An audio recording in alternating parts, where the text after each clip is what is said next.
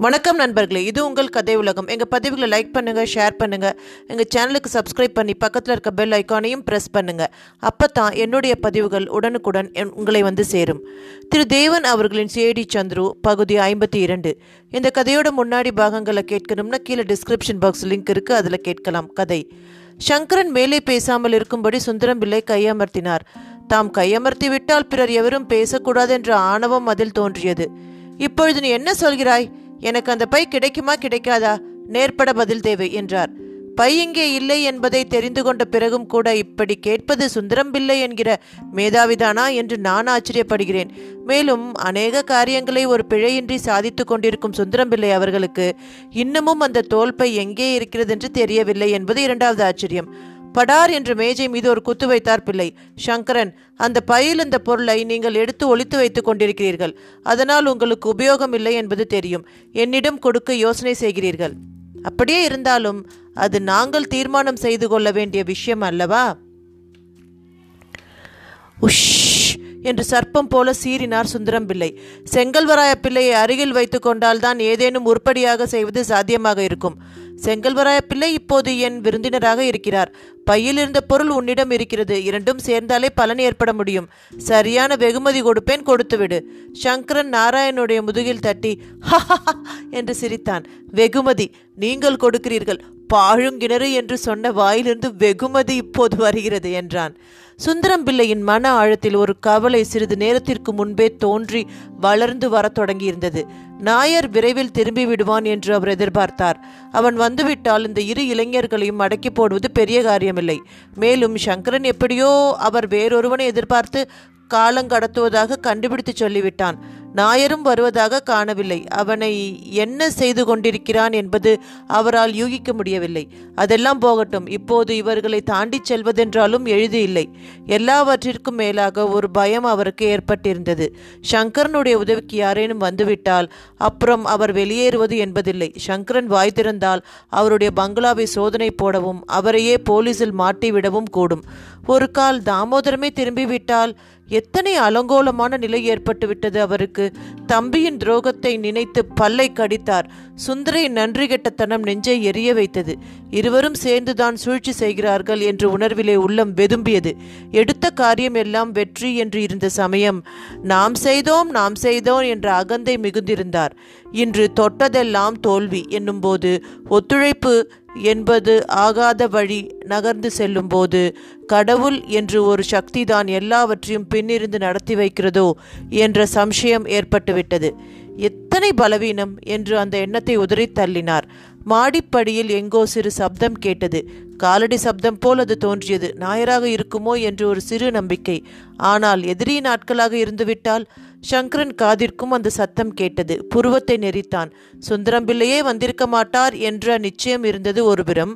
அவர் கூட்டாளி என்று ஒருவன் வந்துவிட்டால் அவரை மடக்குவது முடியாது. எனவே எதற்கும் தயாராக இருக்க விரும்பினான். சுந்தரம் பிள்ளை ஒரு பெருமூச்சு விட்டார். அப்படியானால் நான் போய் வருகிறேன். இன்று நான் தோல்வி பெற்றதாக எண்ணமாட்டேன் என்னை மறுத்து பேசிய உங்களுக்குத்தான் தோல்வி என்றார். சங்கரன் சட்டென்று அதெல்லாம் இருக்கட்டும் தாமோதரத்துக்கு என்ன வழி சொல்கிறீர்கள் அதை இங்கே தீர்மானம் செய்துவிட்டு வெளியே காலை வையுங்கள். அவர் என் தமக்கை புருஷர். அவருக்கு கிஞ்சித்தும் அபாயம் என்றாலும் நான் பழி வாங்குவேன். இன்றைக்கு உங்களிடம் சிக்கிக் கொண்டிருக்கிறார் அவர். அதுதான் தப்பித்து கொண்டு விட்டார் என்கிறேனே. அப்படியே இருக்கட்டும். தப்பித்து கொண்டால் முதலில் அவர் இந்த வீட்டுக்கே வருவார். அவர் வந்த பிறகு நீங்கள் போகலாம் ஆட்சேபமில்லை இரண்டு பேரும் சேர்ந்து கொண்டு என்னை அந்த எண்ணம் எங்களுக்கு இல்லை. எங்கள் வீடு தேடி வந்தவருக்கு தீங்கு செய்வது எங்கள் வழக்கமும் இல்லை. சுந்தரம் பிள்ளை அப்படியானால் நான் போக முடியாது. அப்படி ஒரு நிபந்தனை அவ்வளவுதானே? என்று கேட்டார். அதுதானே நீங்கள் எதிர்பார்க்க வேண்டியதும்? என்று சங்கரன் கேட்டான். நாராயணன் இதுவரை மௌனமாகவே இருந்தவன். இதற்கு ஆமோதித்த மாதிரி தலையை ஆட்டினான். சுந்தரம் பிள்ளையின் முகம் சிறிது கலை மாறவே இல்லை. நான் நிராயுதபாணியாக வந்திருக்கிறேன் என்ற தைரியத்தில் நீங்கள் பேசுகிறீர்கள். உண்மையாக என் கையில் கத்தியும் இல்லை துப்பாக்கியும் இல்லை. இதோ பாருங்கள் ஒரு அவசியத்திற்கு அவசரத்திற்கு நான் வழக்கமாக இது போன்ற கண்ணாடி பல்ப் ஒன்று மட்டும் எடுத்து வருவேன். என் எதிரிகளை அழிப்பதுடன் நானும் அழிந்து போவதென்று தீர்மானித்தால் இதை உபயோகிப்பேன். இந்த பல்பை ஓங்கி அடித்தேன் என்றால் அறை நிறைய விஷப்புகை பரவும்.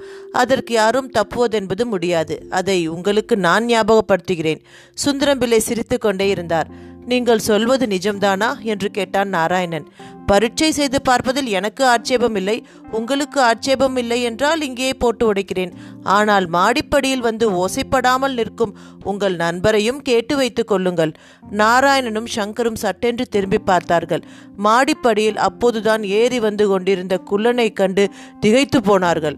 அந்த சமயத்தில் சிறிதும் எதிர்பாராத நபர் ஒருவன் உண்டென்றால் அவன் குள்ளன்தான். மாரிமுத்து தப்பித்துக்கொண்டு ஓடிய பிறகும் ஜனங்கள் அவனை பின்பற்றி துரத்திச் சென்ற பிறகுமே குள்ளன் வீட்டுக்குள் நுழைந்தான். எங்கும் நிசப்தம். அவனால் தாக்கப்பட்டிருந்த நெட்டையன் ஸ்மரணையின்றி கிடந்தான். அவன் எதிர்பார்த்ததை விட அடி பலமாக விழுந்துவிட்டது. காலை வரை அவனை பற்றி கவலை இல்லை. அந்த அறையிலேயே இன்னும் சற்று ஊன்றி கவனித்திருந்தால் மூலையில் கிடந்த பழைய மரபீரோவின் பின்னே ஒளிந்திருந்த பஞ்சநதத்தையும் குள்ளன் நிச்சயம் கண்டிருப்பான். குள்ளனுக்கு வேறு அவசர அலுவல்கள் இருந்தன. இந்திராவும் சுந்தரியும் என்ன வேண்டுமானால் செய்து கொள்ளட்டும். எக்கேடும் கெட்டு போகட்டும். அவனுக்கு இனி லட்சியம் இல்லை நெட்டையனுடைய உறவு முறிந்துவிட்ட பின் எப்படியோ மதுரநாயகத்தை நெருங்கி கிடைத்ததை வாங்கி கொண்டு அவன் ஓட வேண்டும். நினைவு பெற்றால் சும்மா விட மாட்டான் ஆ அதற்கு முன் ஒரு வேலை இருந்தது. பழிக்கு பழி. அந்த சங்கரனை கண்டு ஆரம்பம் முதல் கொடுத்த தொல்லைக்கும் அவமானத்துக்கும் வஞ்சம் தீர்த்து கொள்ள வேண்டும். போகிற போக்கில் அவனுக்கு ஒரு முத்திரை. நாளைக்கு நெட்டையன் விழித்து கொண்டாலும் சங்கரன் கதையை கேட்டு அவன் நெஞ்சு துணுக்குற வேண்டும். குள்ளனுக்கு அந்த வீட்டில் ஒரு இரும்பு பெட்டி இருந்தது. பின் கட்டில் இருந்த அம்மியை புரட்டினால் ஒரு பள்ளம். அதனுள் அந்த பெட்டி. அதில்தான் ஒரு சிறு கத்தை நோட்டுகள் இருந்தன.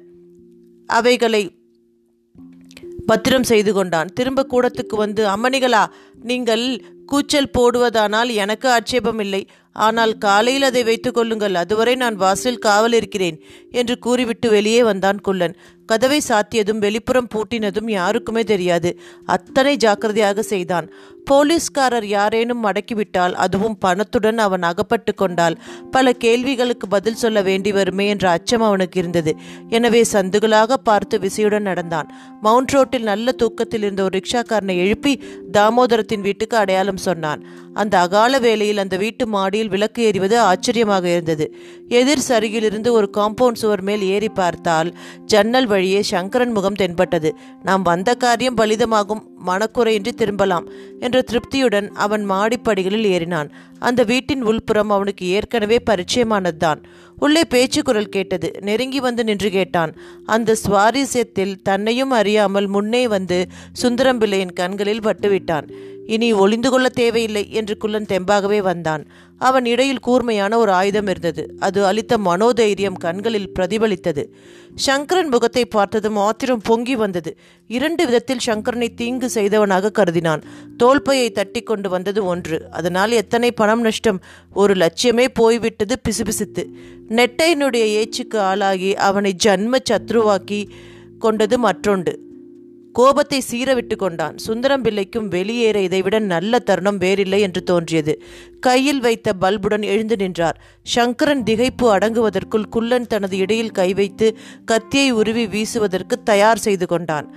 நாராயணன் வாயடைத்து போனான். இப்போது இரண்டு மிக கொடூரமான எதிரிகளின் முன்னிலையில் இருப்பதும் எந்த வினாடியும் பிராண பயம் காத்திருக்கிறது என்பதும் அவனை திக் பிரமிக்கச் செய்தன. இந்த மாதிரி அனுபவம் அவனுக்கு புதிது. எனவே வாயடைத்து போயிற்று. நெஞ்சு செம்பட்டி கொண்டு அடிக்க நெற்றியை போட்டு புடைத்து விட்டது. சுந்தரம் பிள்ளை கம்பீரமாக எழுந்து நடந்தார். நான் வருகிறேன் சங்கரன். நாராயணன் முடிந்தால் மற்றொரு சமயம் சந்திக்கலாம். என் பங்களாவில். நாம் எல்லோரும் உயிருடன் இருந்தால் என்று கூறி குள்ளனை அலட்சியமாக ஒரு புன்னகையுடன் பார்த்தார். அந்த பார்வையின் தீட்சண்யத்தில் குள்ளன் கூட தன் காரியத்தை மறந்துவிட்டான். மாடிப்படியில் அவர் கால் வைத்த போதுதான் சங்கரனுக்கும் உணர்வு வந்தது. குள்ளன் கத்தியை கெட்டியாக பிடித்து உதடுகளை இறுக்கி பயங்கரமாக கண்களை உருட்டி கொண்டிருந்ததை கண்டான். இந்த முறை குள்ளன் கை கத்திக்கு நான் பலியாக வேண்டியதே என்று ஒரு பயம் பற்றி கொண்டது. அப்போதுதான் எதிர்பாராத ஒரு சம்பவம் நடந்தது. சுந்திரம் பிள்ளை போகிற போக்கில் கையில் இருந்த கண்ணாடி பல்பை வீசிவிட்டு போனார். டுமீல்! ஒருவித வாசனை பரவிக்கொண்டு மூவரையும் நிலைகலங்கச் செய்தது. சங்கரன் கண்ணெதிரே உலகம் ஆடியது. அந்த ஆட்டத்தின் உள்ளே குள்ளனும் ஆடினான் தடுமாறினான். அவன் கையில் இருந்த கத்தி குறிதவறி எங்கோ சலசலத்த சத்தத்துடன் விழுந்தது. நாராயணன் அருகே சாய்வதும் தெரிந்தது. பின் அவனை அந்தகாரம் சூழ்ந்து கொண்டது. இத்துடன் இந்த பதிவு நிறைவு பெறுகிறது. இந்த சுவாரஸ்யமான கதையின் அடுத்த பதிவோடு விரைவில் உங்களை சந்திக்கிறேன். நன்றி வணக்கம்.